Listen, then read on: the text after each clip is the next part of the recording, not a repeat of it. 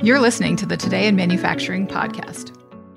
Hi, I'm David Mantey, and welcome to a new episode of the Today in Manufacturing podcast. With me this week are Jeff Reinke and Anna Wells. We each have more than 15 years' experience covering the manufacturing industry. Every week, we take the five most popular stories on our websites and discuss the implications they have on the industry going forward. Before we get started, please make sure to like, share, and subscribe to the podcast. You can also help us out a lot by leaving the podcast a positive review on whatever platform you use. And if you want to email the podcast, you can reach any of us at Jeff, David, or Anna at IEN.com with email the podcast in the subject line. We're also live every Thursday at 1.30, so make sure to subscribe to us on, you, uh, on YouTube at IEN Magazine to get a notification, and you can join us live. Anna, how you doing this week? Good. It feels good to really be live at 1.30 on a Thursday. Yeah, I mean, close anyways. We hit that target sp- sparingly, but today we did. yeah, Jeff, how are you doing this week? Awesome, man. Very good. Well, before we get started with our first story this week, we have a word from our sponsor. If you aren't creating video content for your business, you're missing out. Why is video so important? Increase conversions, increase email marketing click through rates, improve SEO, build trust, help explain complex subjects and equipment, and improve social media engagement. How many of you view video content on a daily basis? Isn't it time people start viewing some of yours? Promote your brand with Unit 202. Let's get to work.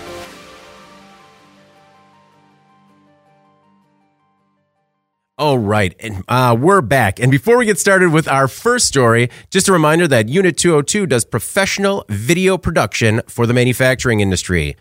All right, our first story this week the best places to work in manufacturing in 2022. Smart Asset recently unveiled its seventh study on the best places to work in manufacturing. The company wanted to highlight the areas of the country that have been and continue to be strongholds for manufacturing. They analyzed about 400 metro areas, looking at manufacturing employment as a percentage of the total workforce, income growth, job growth, and cost of living. So let's get into the top 10. At 10, Kankakee, Illinois. About 16%, pretty sure I nailed that name too. Uh, Kankakee, Kankakee? Kankakee. Yeah, it's Midwestern. It's Kankakee. About 16% of the workforce in Kankakee works in manufacturing, and average income has gone up by more than 30%. Apologies to anyone that lives in Kankakee. Let me know what That how is you pronounce definitely it. Kankakee. Kankakee? It's not Kankakee? It's definitely Definitely. okay. All right. Jeff's betting a lunch on it. Santa Rosa, California came in at nine. Santa Rosa is the only California metro area to rank in the top 10, mostly because of income growth. Number eight is Mankato, Minnesota. The metro area has been, had the lowest unemployment rate at 1.7%, and more than 16% of the workers are in manufacturing. Sioux City, Iowa, their metro area, in at number seven, uh, workers in manufacturing make up 23.48% of the total workforce. More than a over a 3-year time period beginning in 2017, the industry has seen an increase of 21% workers. Number 6, Cleveland, Tennessee. More than 1 in 5 workers in Cleveland, Tennessee area works in manufacturing and housing costs account for less than 19% of their income. Number five is Staunton, Waynesboro, Virginia. From 2017 to 2020, income increased by 17%, and manufacturing workers typically pay 13% of their income towards housing costs. Number four, Logan, Utah. More than 26% of workers in the Logan, Utah metro area are in manufacturing. That is the 12th most in the United States. Number three, Jefferson City, Missouri. About 14% of the population works in manufacturing, and income has increased by nearly 20%. Decatur, Alabama uh, is number two, with more than 25% of the workforce in manufacturing. The unemployment rate is at 2.4%, but income, income growth has lagged. Finally, the top spot, number one, Ames, Iowa. Ames, Iowa is the best place to work in manufacturing in 2022 because of significant growth in both manufacturing employment and income over a one year period, both north of about 13%. About 17% of the workforce is in manufacturing, and the city has a low unemployment rate of 2.4%. Jeff, your thoughts on this list in general, and Ames taking the top spot. Yeah, I mean, a lot of it was called out in the article, so it was kind of interesting to see some of the geographic trends. Half of the list is in the Midwest. Mm-hmm. I was a little surprised that there wasn't a higher concentration in the southeastern part of the country, just because mm-hmm. we have seen so much going on down there, mm-hmm. especially in automotive. Textiles has made a little bit of a comeback. A lot of the reshoring initiatives that we've seen in the headlines have really focused on that part of the country. And then we've also seen a lot going on in Texas with like especially the Austin area and even in the Southwest. So I was a little bit surprised to see a more heavy concentration in the Midwest.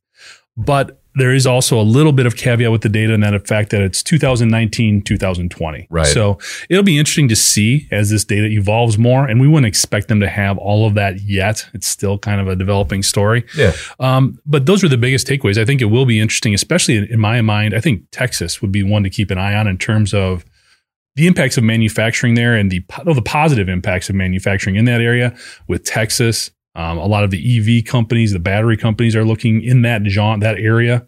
Um, so it'll be interesting to see how this develops with time. But um, yeah, the Midwest, sort of a stalwart for manufacturing, mm-hmm. Um, still at the top. Yeah, not a lot of surprises. I was surprised to see any city in California make the list. Yeah, to be honest, yeah. Um, just on cost of living alone. Um, Anna, what did you think of the uh, list? And do you think that a list like this is powerful enough for somebody either looking to get into manufacturing or people looking to move or create a manufacturing business maybe take into consideration when they're scouting locations? Um, not really. Okay. Uh, I, I, thought that it was a fun exercise, and honestly, I appreciate the data. Um, I, I did agree with Jeff in the sense that I think that it's really hard to look at this list in the context of today when you consider the data that they were using, which was 2019, 2020. In the preamble, which I don't think you mentioned this, the author talks about how manufacturing industries are shrinking in about half of the metro areas that they compared. Mm-hmm. This is comparing declines from 2019 to 2020 uh, versus the year prior. So I don't know if that's necessarily fair when you look at the declines that came with the COVID 19 recession. Um, secondly, if you look at the job gains in the ma- manufacturing that we've seen in the last two years, um, that's really something to be proud of. Uh, the Department of Labor said in its most recent report that manufacturing employment is now well above its pre pandemic level. 200,000 jobs or more have been added in manufacturing every single month since January of 2021. Um, so my point here is there's, there's, a lot going on in manufacturing as a whole. Um, I think the list is a, a great one to look at if you want to know maybe how far your money goes. But unfortunately, I just don't think there's a lot of like blank slate people out there that are looking at a map of the U.S. and thinking I can mm-hmm. go anywhere. Yeah. Um, I just don't think that's realistic. Um, you know, maybe it's maybe it's providing insights to businesses, but again, um, you know, they have to take this with a grain of salt because it may not be accurate now. I mean, um, looking at wage rates, considering the big changes that have happened in 2021 and 2022, I don't know that any of these wage rates are going to be accurate, nor are the housing costs. Yeah, no, I agree. I look forward to seeing because I do. I mean, depending on how things continue uh, to work out, I'm interested to see what these numbers look like uh, 21 and 22 because if in some of these areas income increased by 23%, 25%, 26%, yeah. I mean, it's going to be 50, 60% um, for 21, 22. Yeah, exactly. I mean, it could be a completely different list. Um, well, and that's uh, a point I wanted to bring up is that looking at this historically year over year, it looks like there are big shakeups almost every year. Only Sioux City and Cleveland, Tennessee were on the list last year. Wausau, Wisconsin was actually in the top spot, but didn't even make the list this year. Um, given the criteria, there is typically a lot of movement mm-hmm. year over year. For me, the biggest one is cost of living, um, because I found that, like, uh, especially in the current situation that we're at, um, when you look at how much of your wage wage is going into just simply cost of living, right. that really can attract or detract a lot of people. I know a lot of people that have been offered jobs in areas like in uh, California and they just didn't take it specifically on, yeah, they'll double their wage, but they'll still be making less. So uh, I really like to look at cost of living in these manufacturing towns. Um, the other thing that was interesting, and Jeff, you kind of mentioned it, is that there were no uh, companies listed in the Northeast.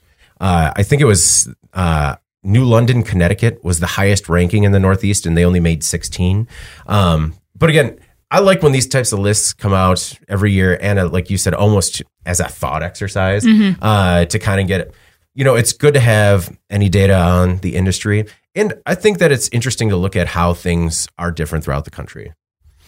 All right. Our next most popular story bakery manufacturing facility worker locked in freezer overnight.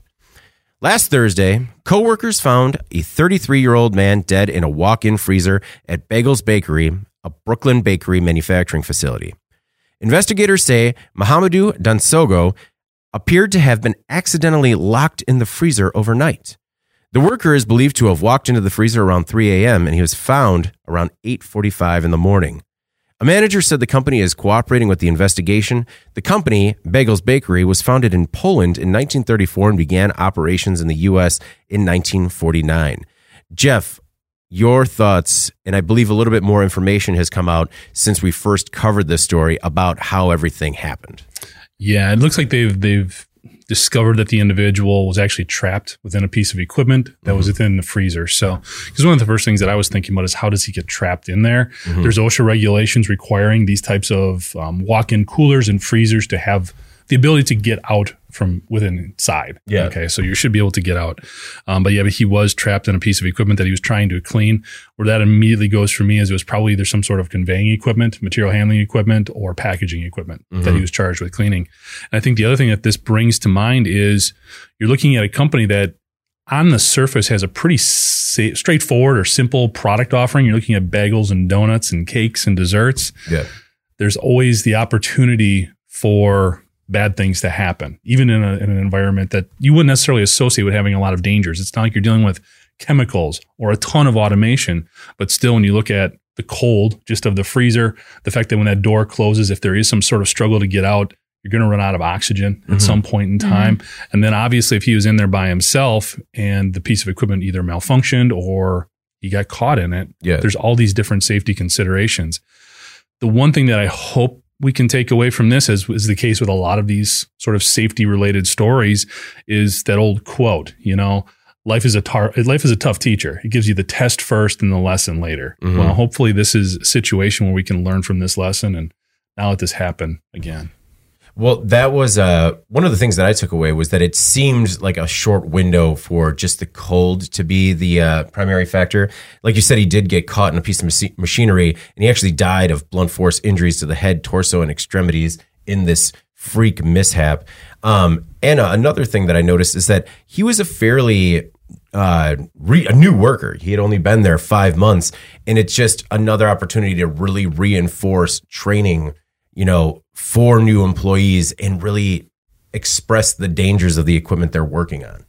Right, exactly. Um, yeah, this is a horrible tragedy. And as you said, this individual had been working at this bakery for about five months. He um, had moved to America not very long ago. He was a father of five kids. I mean, mm-hmm. just like nothing more sad than this situation that you can even think of. Um, you know, I didn't know a lot about walk in freezer safety before I was really looking into this, but I did find a sort of exhaustive list of best practices as it relates to safety. And a lot of it has to do with, um, you know, just making sure that there's no slip hazards in a walk in area um, because who knows, that could have been a factor in this safety incident that occurred with the machinery. They uh, there's some speculation that it may have the machinery may have turned on by accident. Oh, okay. Um, so, so obviously, like a lockout takeout deal, right? Lockout yeah. takeout deal. Um, there's a lot of tips uh, that I found online um, about practicing the buddy system when using a walk-in cooler or freezer, um, checking it at shift ch- change, um, making sure that the people that are working there with you know that you're there. Mm-hmm. Um, I think in this case, it's happened at three o'clock in the morning. It sounded like maybe he was the only person there.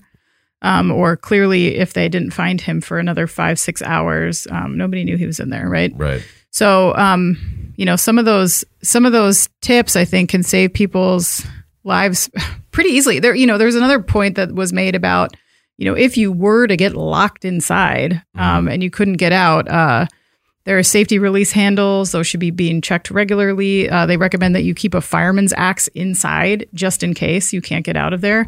Um, these are things that I don't know that everyone is is doing, especially if you're not like a full scale food manufacturer and maybe you just have one of these and you're more of like a because um, it sounds like this is also like sort of retail facing, right? Yeah, so yeah. Um, so unfortunately, uh, you know, some of these things I think uh, are if if they're in place, um, you know, they can fix this problem, and and if they're not, then good luck to you. So, um, yeah, just really sad situation, and and you wish that maybe if if a buddy system type type uh, thing were in place, um, this would have turned out differently. But Yeah, the part about the family and how he had recently immigrated from Mali, I believe, yep, um, to you know support his family back home. Uh, just really difficult situation trying to also communicate that uh, with a family overseas in a different language. Um, he was caught in turning blades of some of the machinery, and that's what caused the injuries. But uh, we um, one thing that this story made me think of is that we run these safety stories, and just from us running them, it's made me realize how frequently I can recognize an unsafe scenario. Whether it's like you're just watching something on TV, you're visiting an actual facility, and you're just like, that is not how that is supposed to be done. It's uh, it's like partially ruined, like uh, or not ruined, but I just you just have a different lens as you're watching some of this stuff. Um, and uh, I don't know. I think covering stuff like this on an ongoing basis is, you know, hopefully helping people improve safety at their facilities. All right, our next most popular story. Hyperloop prototype turned into parking lot. So, this is a situation where the segment was filmed and then the Boring Company gave an update the next day, but more of that in a minute. It seemed like the SpaceX Hyperloop was done for, and it likely is. The prototype hut tunnel was torn down and turned into a parking lot for SpaceX employees. The one mile long track was built in Hawthorne, California in 2016 and even hosted some student competitions for Hyperloop pod prototypes. CEO Elon Musk insisted that his company's Hyperloop was will become a functional travel option for people. But the Boring Company, which was all set to build a working Hyperloop, has been more focused on just regular loop, an all electric zero emissions underground public transportation system the company calls Teslas in Tunnels. Earlier this year, the Boring Company reportedly raised an additional $675 million to accelerate hiring and scale projects. So, Anna, this direct response that Boring seemed to post uh, the next day after the Bloomberg Bloomberg article, did you get a chance to check that out? Um, it's my understanding that they uh, said that they are planning to in- take on some kind of full scale testing Yes. right now. Yeah. Right. Yes. That was the text of the tweet. But when Yeah. you look at it, it is a Tesla in a tunnel. So I'm pretty sure that was uh, the old um, Elon Musk way of uh, dealing with the story with a little bit of humor and uh, maybe just a little bit of recognition like, yes, it's done. Um, so, what were your thoughts on um, the Hyperloop being dismantled and, you know, kind of another one bites the dust when it comes to Hyperloop technology? Uh, you know, I would say that Elon Musk seems like he is a very busy man right now. Quite. Uh, he sent. I just read this morning. He sent his first email to Twitter staff at 2:30 a.m. Um, the, the, last night, saying that he was no longer permitting remote work and that his employees needed to report to the office the next day for quote arduous work. And I've been thinking about this a lot lately, and I'm wondering if Elon Musk's um, very highly publicized overpay for Twitter and then subsequent subsequent struggles with planning and executing changes are giving investors in any of his other businesses pause. And I'm not saying that he's incompetent by any means, just that his business acumen may not apply to running a social media company. or at least be thin. You know, running a little thin. Well, yeah, I'm going to get to that. I mean, like, so I, I don't think he has experience um, running a company like Twitter, and yet he's doing it anyway, perhaps to prove a point. Meanwhile, he's CEO of like six companies simultaneously. Does that reflect poorly on him? And could it impact projects like the Boring Company that are a bit more visionary and fragile? Um, I don't have these same concerns for SpaceX and Tesla, but I do for Boring since the concept is really revolutionary. It's very cost intensive. It's infrastructure. It requires a lot of cash. It requires a lot of buy in. It's privately held and it ne- he needs to find funding for it. Um, Boring's investors need to trust Elon Musk. And I personally believe that he should step back from some of the other stuff he's doing right now if he wants this kind of stuff to succeed. Because I don't know. I think like stories like this one about Boring's uh, test track being converted into a parking lot kind of draw attention to just how tenuous this project is. And I wonder if those combined could spell disaster for Hyperloop just from a, a funding perspective, because it's a really big swing to begin with. So mm-hmm. you, you have to have everything work out right. And it's not working for other companies. And so I just think like for him to continue to uh, belabor the point that this is a reality that's going to occur and, and he's invested in it and all these people are invested in it. I am not getting a good feeling, and I don't think Elon Musk is helping that. No, I agree. Like uh, we we talk about it quite a bit when uh, we're not exactly hoping for a straw that break, breaks the camel's back. Right, of course. But I mean, uh, he's got a lot going on in very different directions. Jeff, what were your thoughts on uh, Boring Company and this Hyperloop test track becoming a parking lot? yeah, I mean, it's, it's interesting. And I agree with you. I mean, he is stretched way too thin. There's These are such big big swings, mm-hmm. all of them. Okay. But I do think there is a lot of promise with the boring company in and of itself. Now, regardless of where this Hyperloop thing goes, where you're talking about transporting people at thousands of miles per hour, um, yeah. Yeah. Well, that's obviously it hundreds. definitely yeah. it definitely looks like they're drawing back from that, but that could also be a positive because if they're focusing on more of just the core elements of what the boring company does, which is going underground to find out more efficient ways of getting people from point A to point B and reducing traffic. Um, helping logistically in terms of a lot of things they talked about from freight corridors potentially going underground, even pedestrian walkways or other things like this. I think there is a lot of promise and a lot of potential here. I think there's a lot of benefit from it in terms of potentially uh, reducing emissions from vehicles. Even when you look at the production process or the, I don't know if it's production, but the actual boring or drilling process where they take a lot of the displaced dirt and actually use that in place of concrete to reinforce the tunnel. So there's a, just, just a ton of things that this could be leading to. So even if they're taking a step back from Hyperloop, I think that is a positive thing because hopefully they do focus on some of these other areas where, yes, it takes a tremendous amount of planning, municipality buy in, cost, investment. I get all that, but it has worked in Vegas. It's delivered exactly what they wanted it to do there in terms of reducing the amount of traffic, reducing, re- reducing the amount of time from point A to point B. Granted, it's a very focused area. Mm-hmm. You're looking at the Las Vegas Convention Center, but it worked. Yeah. It's a proof of concept. And ideally this there is opportunities there. I could see it especially on the freight side. If you can figure out some sort of network where it comes off the boat, gets placed into one of these loops and it's going more quickly and getting from point A to point B, mm-hmm. I think that is a benefit, especially when we look at the fact that the railroad situation is a bit tenuous right now. Yeah. Mm-hmm. So if we've got a better, more efficient way of getting product from point A to point B, let's keep going there. But again, to Anna's point, which I think is extremely warranted, Musk needs to be focused. And if he is going in all these different directions, that's going to detract from something that could have a real positive impact. Yeah, it's uh it's a good time to um come up with different infrastructure uh, methods, particularly as the entire rail system looks to shut down. Um, so this project has been shelved indefinitely, but there have been some bright bright spots.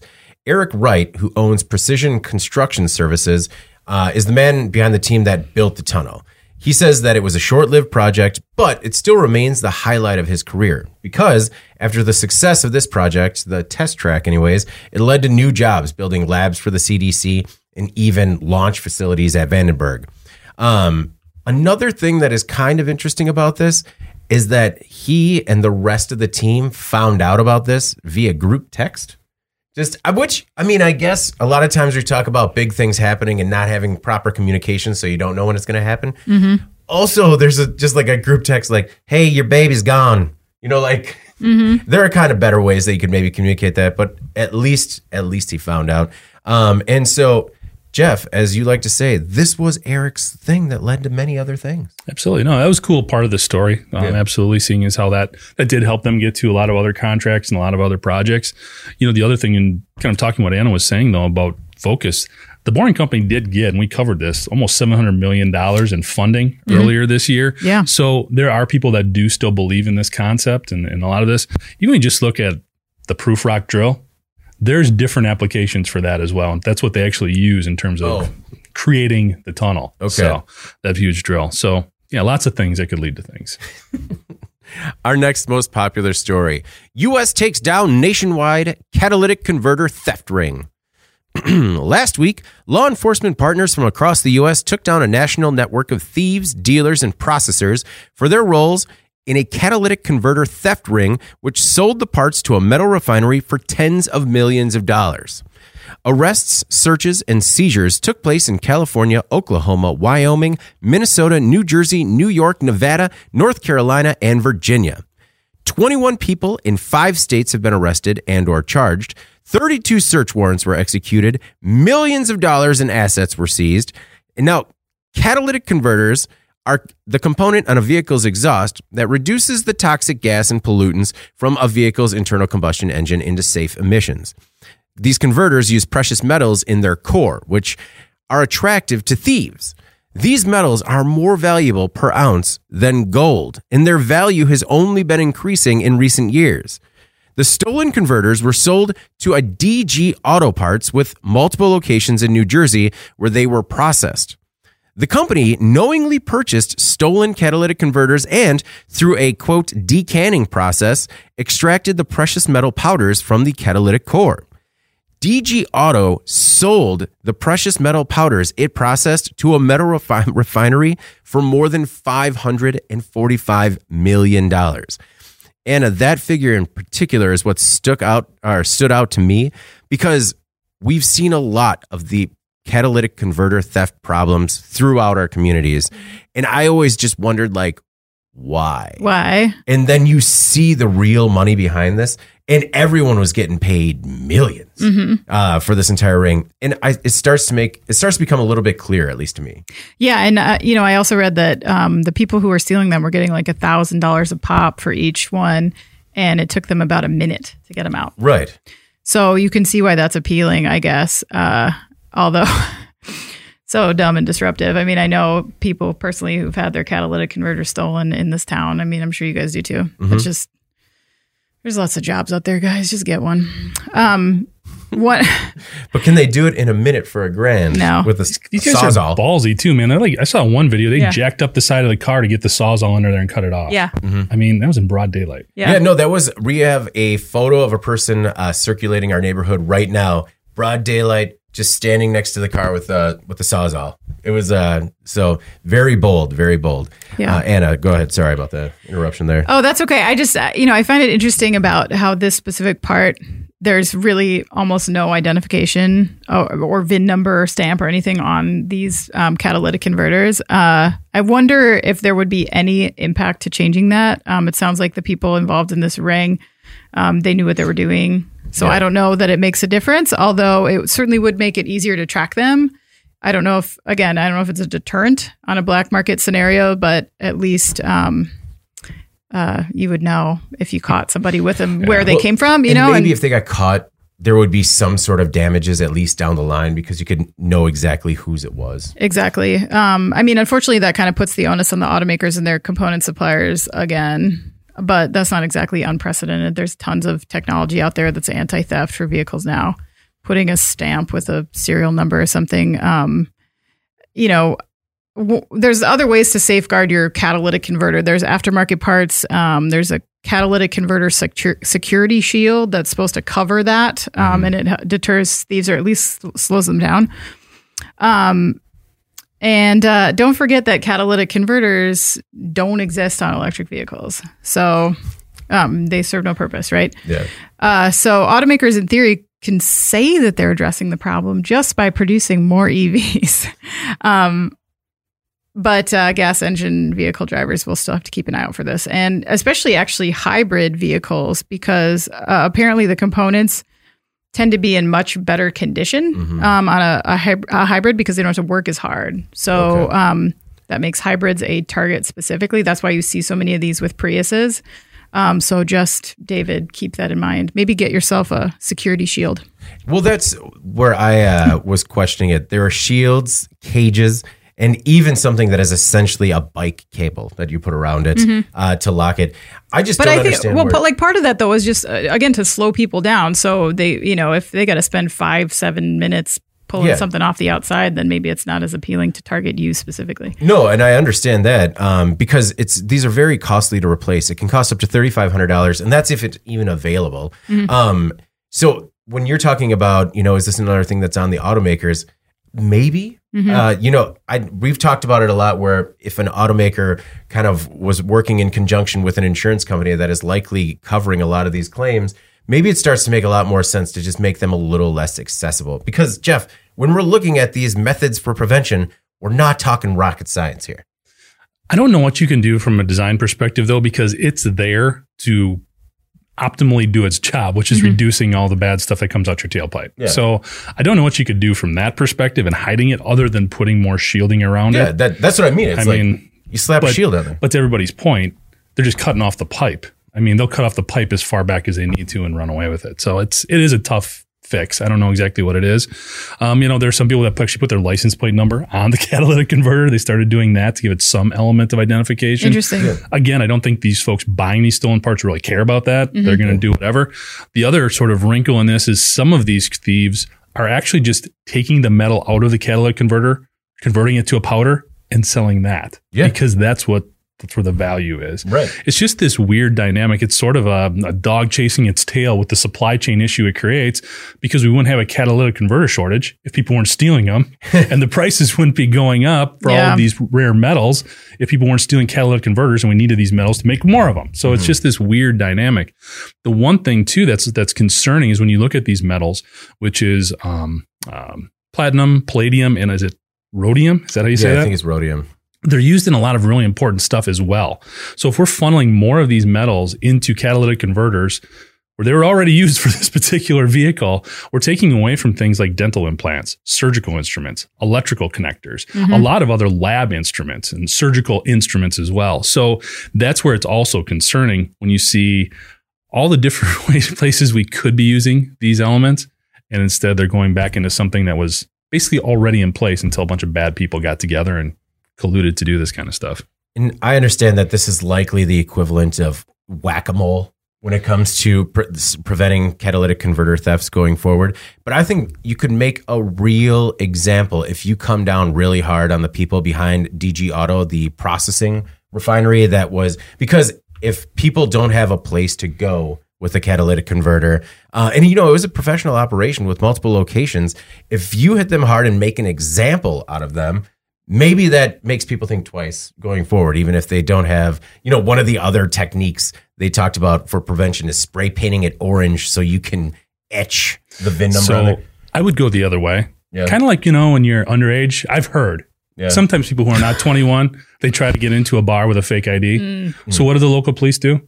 They, you know, maybe give a little kickback to the bouncers who turn into people trying to use the fake IDs. I think you may actually be more productive saying, hey, if somebody's coming at you with stolen stuff, let us know yeah. because they're always going to find a place to go, right? But Yeah. potentially, if they're going to someplace this size, I don't know, maybe working with those individuals, which I mean, pick your poison, so to speak, I guess. But Yeah. I don't know. That might be the approach I would take. Yeah, but I, I mean, but this one's already done. So like, shut them down and make an example. Yeah. At least so it's out there. Um, last year, approximately 1,600 catalytic converters were stolen in California every month. Yeah. That is incredible. Whoa. Uh, so still quite the racket. Oh right. Oh, By the way, yeah. do you guys know the 10 most likely vehicles to have their catalytic converters stolen? is it a Prius? Is that number one? Prius is on the top 10, absolutely. Okay. What do you think number one is? What I car thought it was a Prius. what does David what does David have? It's It's gotta a Rav. it's gotta is be it a that. Rav? Rav is up there. Rav is in, or actually, no, it's not. I'm sorry. It's the CRV. I always get those two mixed Oh. up. That's better. Yeah. But like, no surprise, the Honda F Series, or excuse me, the Ford F Series, Honda Accord, um, Chevy Silverado, Honda CRV, Toyota Camry, Toyota Prius are on this list. Okay, This is according to Carfax. where are all these Honda Accords? Because it's like the They're top. everywhere. it- oh, there, yeah. Yeah. Oh, and it's because it's the Do most still- stolen also. because it's also the most stolen. Like, Yeah. w- are, do they still make them? Oh, yeah. They do. Yeah. Oh, never mind. Where are all these? Where are Accords? all these Honda Accords? like three people in this office probably driving Accord. If you go to a Target parking lot, I bet you'll find 20 of them. All right, I will do that. I'm going to go to Target right now. See you guys later. All right. Our most popular story this week Subaru won't invest in U.S. plants, blames McDonald's. Subaru wants to make EVs, but it will look for places outside of the U.S. because of the cost of labor. Subaru has one plant in Lafayette, Lafayette, Lafayette, Indiana. I want to say Lafayette. I want to say Lafayette because of the recent election. I see that and I see Lafayette. Um, it's a plant in Indiana uh, that performs all of the company's North American production. Lafayette. the factory supports Subaru's legacy Outback, Impreza, and Ascent models. CEO Tomomi Nakamura recently told investors that complying with the requirements for the full federal EV tax credit of $7,500 for new vehicles, which includes making them in the United States, was too difficult. He said that part time workers at the McDonald's restaurant near the plant were making 20 to $25 per hour, which competes with what temporary workers make at Subaru. Nakamura said that if Subaru were to build a plant there for EV production, it would be, quote, quite challenging to secure workers. Anna, do you believe Nakamura's excuse for not expanding in Indiana? Um, I'm of the sincere position of why say this. Uh, it seemed like an odd uh, choice to make on an investor call um, for a few reasons. I mean, obviously, it feels like scapegoating. Um, there's no reason also that you have to say you're going to staff this plant with temporary workers. Thirdly, the plan in Japan that they're saying that they're going to produce these EVs and ultimately it's not even be done until 2027. So that's, you know, applying today's market conditions to a 5-year out process. I don't know if that's really legit. But secondly, um, I guess I was disappointed because I think he does a disservice to the idea that the manufacturing industry is trying to promote that manufacturing jobs are well paid, skilled labor, and these jobs should be considered better or at least more permanent with greater growth potential than say something in fast food. Um, in in doing this, I think he puts his plant in competition with so many other industries, saying that like you know they say saying the quiet part out loud like it's this characterization that I think many manufacturers don't appreciate. Like, and I say this with full respect f- for any job that anyone has out there. It's not about who deserves what. It's a basic recruiting strategy, I think, um, positioning these roles within your company as big opportunities with lots of potential, not any old job that's just competing dollar for dollar with every other employer in your area. That was disappointing to me. Now that I've gotten that out of the way, I want to get back to this $7,500 EV tax credit. Um, we've discussed this before on the podcast and the challenges that manufacturers are going to face trying to submit to these requirements for US made materials, especially with the batteries.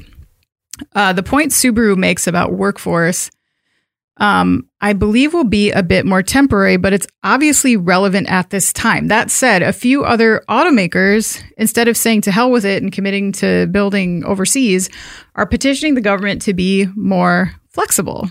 And maybe Nakamura would be better served to join forces with the likes of Hyundai and several other automakers and industry stakeholders who are saying, look, if you want us to comply, we need some more clarity. And above all, we need some flexibility. That's the route these other automakers are taking now. And, you know, obviously the result of that remains to be seen. But for him to just sort of throw in the towel immediately, Yeah. I was like, okay. I mean, that's okay. No, uh, it's a choice, and I definitely understand the allure of finding cheaper labor. But like you said, it just seems really short sighted to me. Um, Jeff, do you think maybe there's something else going on behind the scenes here, and he just was looking for an easy target, although a poorly selected one, uh, to make, create a scapegoat? I don't. I think it's a, it's real simple. If you run the numbers, you know, it's going to be more cost effective to make something in Japan as opposed to here.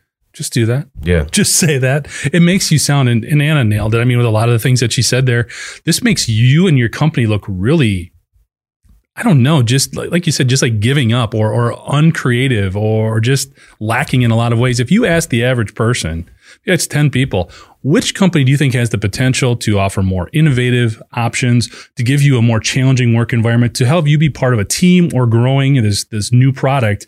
Do you want to go to McDonald's and try to find those things or Subaru or any automotive manufacturer? Mm-hmm. I would say the vast majority are going to gravitate towards the automotive manufacturer. And that's where there's this huge disconnect that seems to permeate not just in the automotive sector, but throughout manufacturing. You can complain all you want about the new workforce and what their focus is and everything else. And that's fine. If you uh-huh. feel they're, the younger generations are soft and they're looking for all these different things and why do we have to worry about this? Feel that way. Mm-hmm. You're going to lose out Mm-hmm. This is a change. This is the way things are evolving. So if you want to bring in quality workers, it's no longer solely about pay. Mm-hmm. Yeah, you're going to have to compete on a different level than you have in the past, but that is not the sole motivation. And if you're losing out to McDonald's, it's not because they were paying more. It's mm-hmm. because you did not express the different opportunities available within your company to them. So it's really sad to, to Anna's point to hear him make this type of thing. It, it kind of feels like it must have just been frustrating. Yeah. He must have just been thinking, well, I'd rather do this because this is getting us closer to the biggest market out there. This is something all of our competitors are doing. We know if we're going to succeed in the EV business, we have to hit the US market. Now, and he, I think he just got frustrated. The other thing I'll bring up is the more the automakers complain about these tax credits, I think they're creating a reason for the consumer to also turn away from electric vehicles. Yeah. If to, to Anna's point again, if, if people, if the automakers basically said, we need more flexibility, you need to work with us here, we need to extend this deadline, that I agree with that. I agree mm-hmm. with all of that. Help them out. Don't make it so complicated. But the more you make that a sort of point of frustration, a point of no, screw it, we're not going to go there. That is just giving. That's just putting another bullet in the gun of everybody who doesn't want to buy an EV right now, just because they don't want to buy one. Yeah. Why, why do that? No, why, why feed them like that? Agreed. It's just another sort of negative, uh, negative item in the news cycle Yeah. where it's like, okay, even the automakers are unhappy with this tax credit. Why should I even consider EVs? Yeah, and I think it, the quieter they are about it, at some point, EVs are just going to become part of what you do. Like mm-hmm. that's just going to be the vehicle you buy. All the automakers are going that way. You're not going to have a ton of options. Mm-hmm. So if we let this play out a little bit, fight in the background, and keep the consumer positive about the products you're putting out there, regardless of the the tax break or anything else, I think that's going to provide better long term results than getting frustrated on an investor call like this. Well, and I mean, I get it. You would just hope that the CEO would have a little bit more nuanced feedback then Yeah. I mean, you, we could walk into any business within five miles of this company and just be like, oh, trouble with labor, huh? And they're like, oh, yeah, well, when McDonald's pays, or it's like either McDonald's or the gas station, you know? Like, mm-hmm. We can't find servers right now. Well, when you're paying this over at McDonald's, you just wish that the head of, you know, a multinational automaker could jazz it up a little bit. All right. Well, before we move on to in case you missed it, we have another word from our sponsor. If you aren't creating video content for your business, you're missing out. Why is video so important? Increase conversions, increase email marketing click through rates, improve SEO, build trust, help explain complex subjects and equipment, and improve social media engagement. How many of you view video content on a daily basis? Isn't it time people start viewing some of yours? Promote your brand with Unit 202. Let's get to work.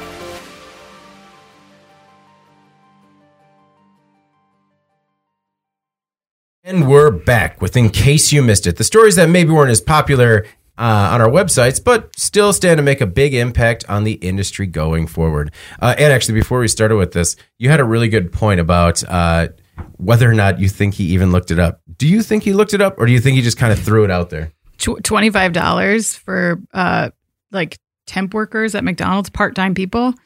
That seems high um, for a town that's not a major metropolitan area. And that would even seem high to me in, you know, Chicago. But I don't know.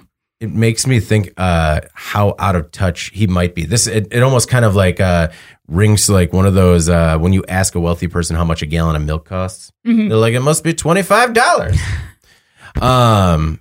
All right. Uh, Jesse, who is watching us live, said sponsored by Unit two hundred two. Heck yes. Heck yes.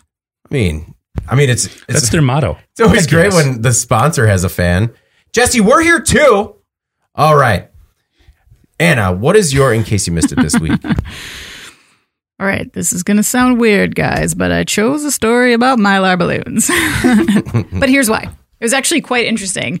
Um, so PG&E, P- Pacific Gas and Electric Company, which you may remember from all the fires, um, has expressed support for a new metallic balloon law that will enhance the safety of its employees, customers, and hometowns. Governor Gavin Newsom has signed an assembly bill which allows mylar and metallic balloons to be sold in California only if those balloons do not cause electrical faults when making contact with overhead distribution lines.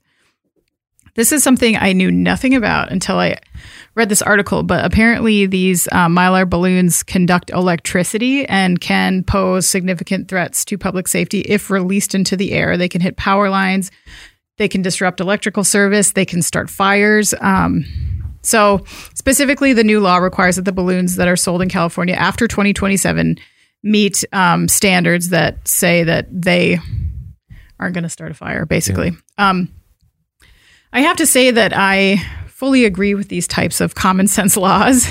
to me, this is just as impactful as removing a product from the market that has immediate danger to it, like a hazard or something that hurts the user, which is something that we do all the time via recalls. So um, I don't think it's government overreach. I really don't. Um, this is an issue that, like I said, I had, had literally never heard of until I read this article. Um, I thought I'd bring this story up for those of you not living in California who may want to be more mindful of your balloon use. I mean, there's already many great reasons not to let balloons go, like relating to wildlife, of course. Um, but this is another one, and I just, I truly had never even heard of this. Really? Um, and, and PG&E says that mylar balloon related incidents are increasing. Um, they blamed a balloon for a 75 acre wildfire uh, just a few years back, and then um, they added that in 2021, metallic balloons that drifted into their power lines caused more than 600 outages. So keep your balloons on lock, please. Do not let them go in these ceremonial stunts. Um, all they do is damage and Yeah. upset children. and upset Yeah. children. Yes. Yeah. Don't let your kids walk outside with the mylar balloon. Keep them inside. Yeah, I don't I don't mean to laugh, but uh it's funny. Um The uh, one thing to your point is that you're right. We uh, when we see issues like this, normally there's a little bit swifter action. So I think 2027, uh, like a five year buffer, seemed a little long to me. Um, it also presents a great opportunity for smart aleck kids to let go of regular latex balloons and be like, "What? At least it's not a mylar balloon." Uh, That's, who- you know, I'm just I'm choking a seagull right now. I'm not starting a wildfire. Is this what you were like as a kid? Man, Oh, 100%. that's dark. Definitely. Yeah. 100%. What happened? Oh, nothing. I just, well, a lot. Just you're that way. yeah, yeah. I was just made this way. Hmm. Uh, Jeff, your thoughts on uh, the crackdown on mylar balloons?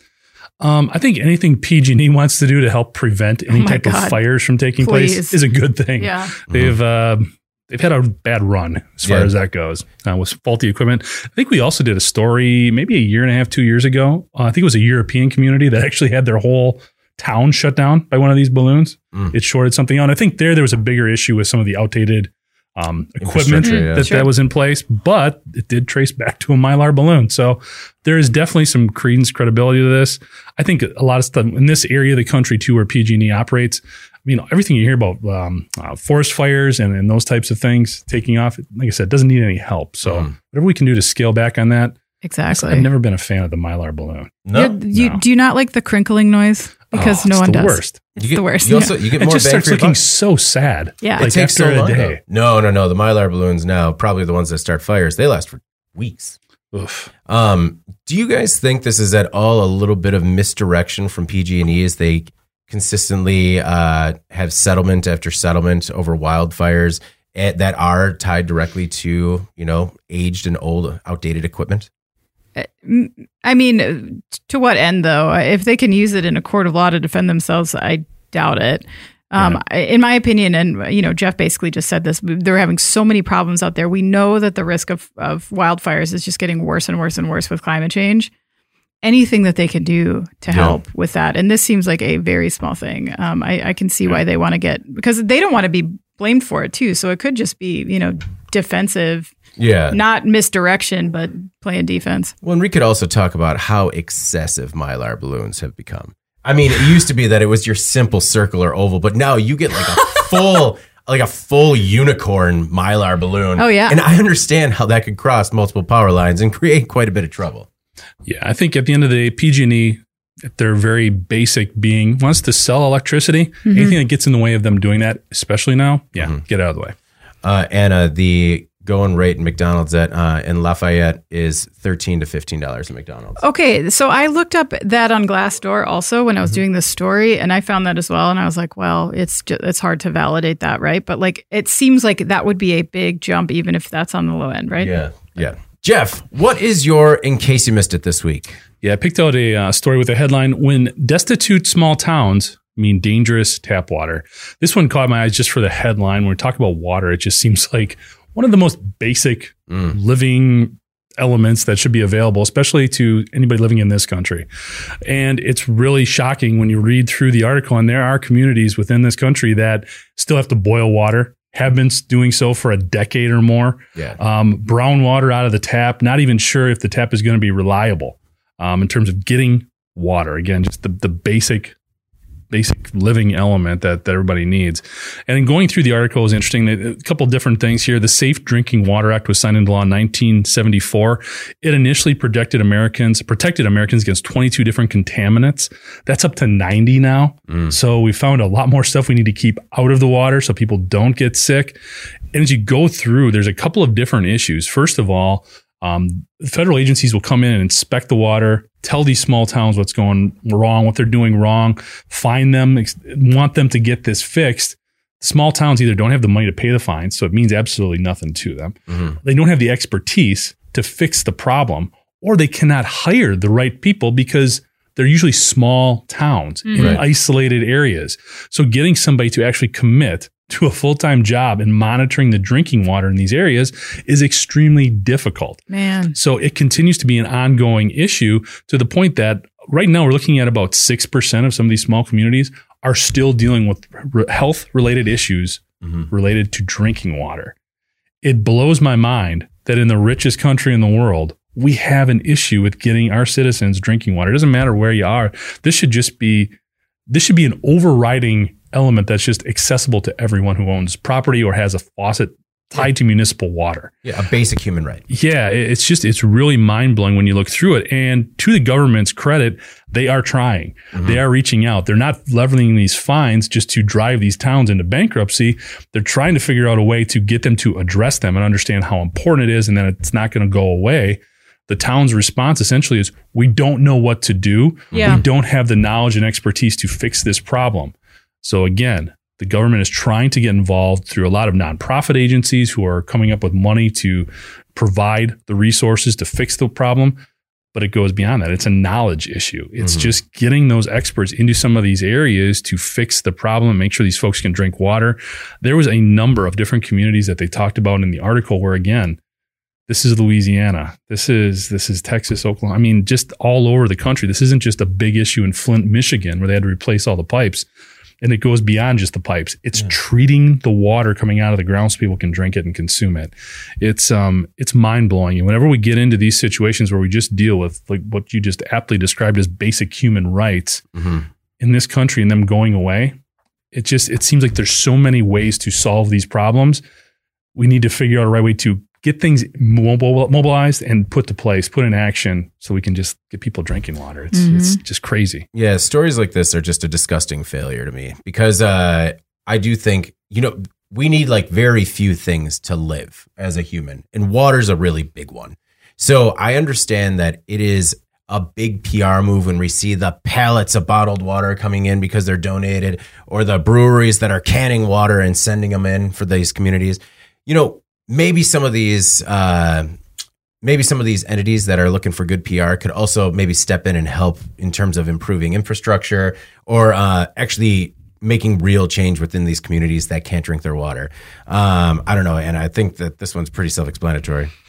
For sure. And, you know, there's so many other, for lack of a better term, like downstream type problems that come with this outside of just people's health, but like, you know, the plastic that comes along with bottled water, like nobody should be needing to do that. I mean, you know that like people in these communities, kids are drinking soda and juice and stuff. You know what I mean? Like teeth problems and health problems and stuff that all come with just um, not having access to this clean water that is so important for so many reasons. So that's awful. Yeah, and just to clarify, these communities weren't hit by horrible natural disasters. There was not a plant explosion. There was not a chemical leak. The infrastructure is just failing them. Yeah. Yeah. Yeah. All right, mine, in case you missed it, is another cheery one. Uh, staffing agency was ordered to pay damages for intimidation and retaliation. So, based in Lyndhurst, New Jersey, the staffing agency Advantix Logistics provides labor to warehouses and distribution facilities. On Thursday, a court ordered the company to pay $65,000 in damages to an employee who was fired for raising pay concerns. The worker was fired in February of this year after he told his supervisor, Hey, I don't think I'm getting paid for all the hours I'm working. According to the Department of Labor's Wage and Hour Division, Advantix continued to threaten the worker when he asked why even his final paycheck did not include all wages earned. And then the company attempted to prevent coworkers from cooperating with the investigation. According to the Department of Labor, the company's actions violated the Fair Labor Standards Act's anti retaliation and invest, uh, investigatory provisions. The court also ordered Advantix not to retaliate against or intimidate any current or former employees who complain about pay or speak with investigators. there is so much ridiculous with this story. Um, uh, talking about uh, setting a good example, or you know, in a labor market where it is hard to find people, how do you fight somebody who you're not even paying correctly? Especially if you're a staffing agency. A staffing this agency. is your job, Yeah. man. I just, uh, and I mean, I can't imagine how it worked that it escalated to this point where the guys or the person involved is just telling a supervisor, hey, I don't think I'm getting paid for all my hours. There are so many ways that this could have taken a, a different turn and just, all right, let's get to the bottom of this. You know what? Maybe you're right. Maybe you're wrong. Um, this one just kind of blew my mind. Also, that a court had to order a company to not retaliate or intimidate any current or former employees. And if you see that come across and you're working for Advantix right now, just like, do you believe that they won't anymore because they've been told not to? Or based on their track record, record, maybe you think you got to go somewhere else. Yeah, who needs a staffing agency right now to find a job? I don't- I mean, that's the thing. I'm not bashing working with one, Yeah. but you don't need them. Maybe at some point you did. That is not the case right now. I just read a stat. There's something like 1.99 jobs available for every unemployed individual right now. So you got options. Yeah. Um, this is just so tone deaf. I mean, this is something out of a Sopranos episode or something. I mean, it's ridiculous. No, it's uh also the fact that uh they went after coworkers uh who are trying to cooperate with the investigation. If I'm that coworker, I am out of there. for sure. You know, just like, what was that? You don't want me to All right. This is my 2 weeks. It's uh Anna, I don't know if you had a chance to read the story, but uh Ezra, it seemed at first like kind of a, you know, just a smaller story. And I get it, it's, you know, more of a regional story, but I still can't believe that stuff like this is kind of going on every day. Well, and it's dumb because so they had to pay sixty five thousand dollars in damages. Uh, what do you think he was asking for? You know, yeah. probably Yeah. not that much money. Yeah. I don't know. I think a court should also order Advantix to change their name because I was like, where have I heard that before? And I looked it up, and it is the name of my dog's flea and tick medicine. Do you remember that? Anyone else use Adva- Yeah, Advantix? yeah, it does ring a bell. Yeah. Yeah. So Okay. um, it just seems like I don't know, like a skeezy, slimy place to work. I don't know. Well- I mean, you. No one wants fleas or ticks. yeah, so maybe I get these that. Maybe these are flea and tick specific warehouse and distribution facilities. Maybe. they only they only distribute um, animal pharmaceuticals. I don't know. that like is that is Advantix the like weird oil that you put on the back the oil that is like, yeah, where you are like, I feel like I just like, Yeah, you feel like you're you and your animals are covered in poison. yes, exactly. Yeah. Yeah. And then you, for whatever reason, always do it right before dinner.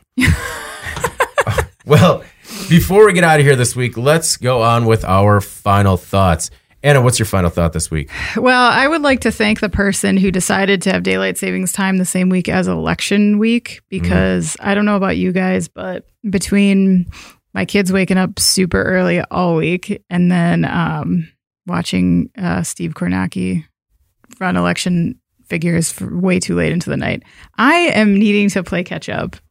That is my final thought that I can't wait for the weekend so I can just sleep it off. Right. Our final thought is if we seem a bit dra- like we're dragging this week, we are. But blame daylight savings not And the midterms. That's right.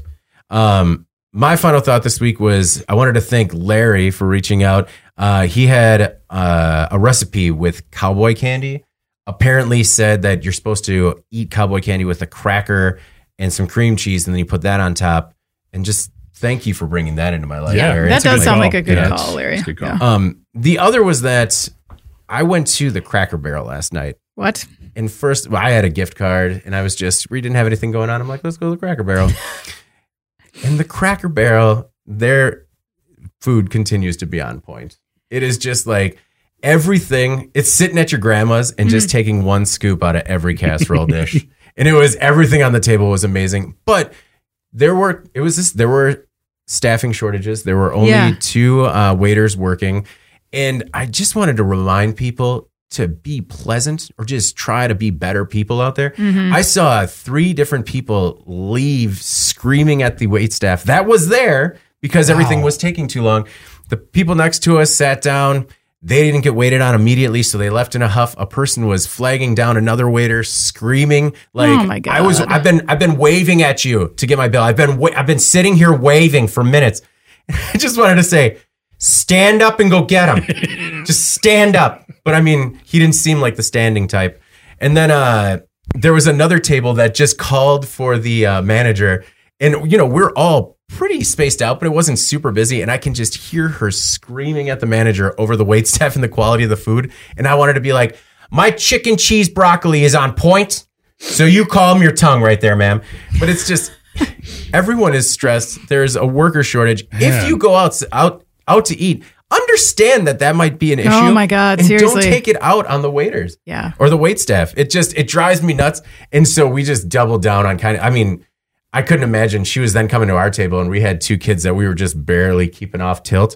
And uh, I'm just like, thank you so much for everything you do. I appreciate I appreciate it. When you get a chance, please bring me the bill. Um, but no, it was just so just try to, you know, be a little bit more patient with people. It'll go a long way in just making, you know, a better community. Jeff, oh, Jeff, I don't know what just happened there. a little bit of the casserole. Yeah, oh jeez, my goodness. I shouldn't have had the leftovers for lunch. They were delicious.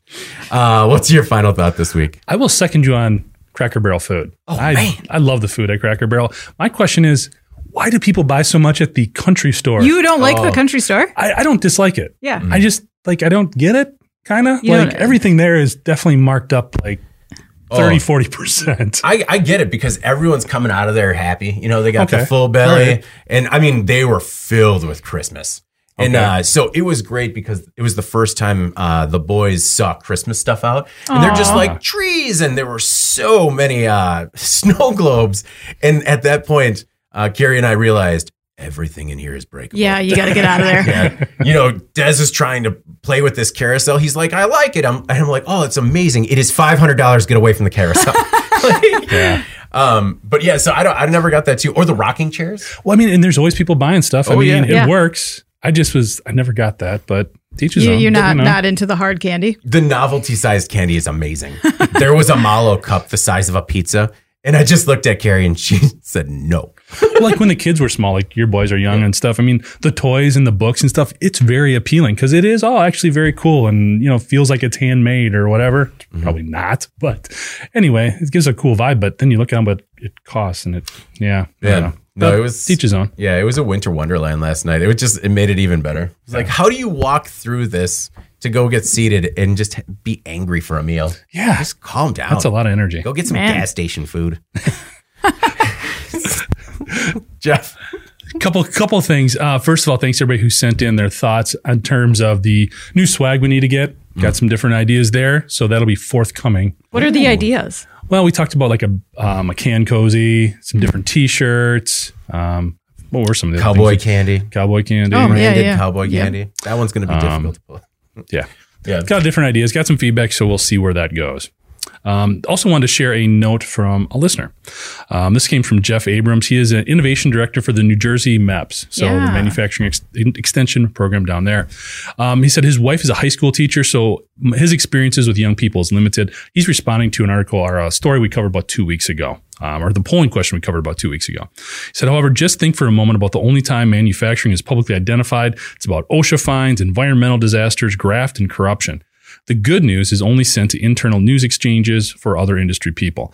I occasionally participate in manufacturing day at my clients, and there's always a portion of the young people who are amazed at how cool something was at each manufacturer. In some cases, it's welding, other circuit board assembly, etc. I think the problem is the educators and counselors picture success as a college degree and failure as a factory job. I thought that was extremely well said. Appreciate Jeff sending that in. It's something we've definitely discussed in internal conversations. Um, and yeah, I think it does start with a lot of those individuals who have that direct line of communication with people in the high school level. I've got two daughters. One is graduating this year. well, three daughters, but one is graduating this year, hmm. another is a junior. So they're having these conversations, and everything is skewed towards going to college, mm-hmm. Mm-hmm. as opposed to what do you want to do. There's Yeah. lots of other options out there, and again, these manufacturing jobs are not. They don't have to be your second or fallback plan, or whatever Yeah. you want to say. They're a viable career option. I will like I'll say that is evolving though. And I mean it's community by community, uh, but that is changing in terms of both community outreach from the manufacturers getting involved uh, at the high school and middle school level, bringing kids in.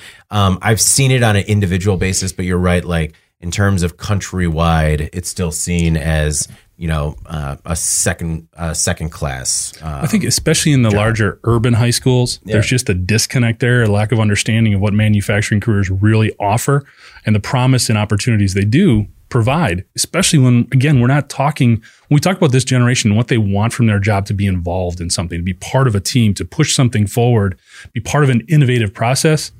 Manufacturing is the best place to find that. Yeah. Mhm. And uh, actually, IMTS was a great place to see, and actually, trade shows are a great place to see people getting students uh, exposed to the technology. I know that you know Megan Zimba and Mavens Manufacturing brought like a busload of kids to IMTS to get exposed to it. Uh, we need more of that. And uh, the point on Manufacturing Day is really well said too, because a lot of manufacturers get involved in Manufacturing Day, but don't tell anybody what they did. Um, I know that we flirted with it for one week. Two people sent me good news in for one week. Uh, but if you ever do have good news, um, please send it in. We'd love to include it with the podcast, um, just because there is a lot of good news out there, and uh, sometimes it warrants more than just a LinkedIn post. You know. Couldn't agree more. All right. Well, Do you have one more thing. Do you have a new polling question for this week? I know you didn't forget about it, David. no, I, didn't. That's why. that. That's why I pointed at it because I was going to say, "Well, that next," and then realized that didn't lend itself well to the audio medium very well. Well, the first the first story we did kind of got me thinking. I thought that'd be a great one to kind of expand, maybe produce a poll question around.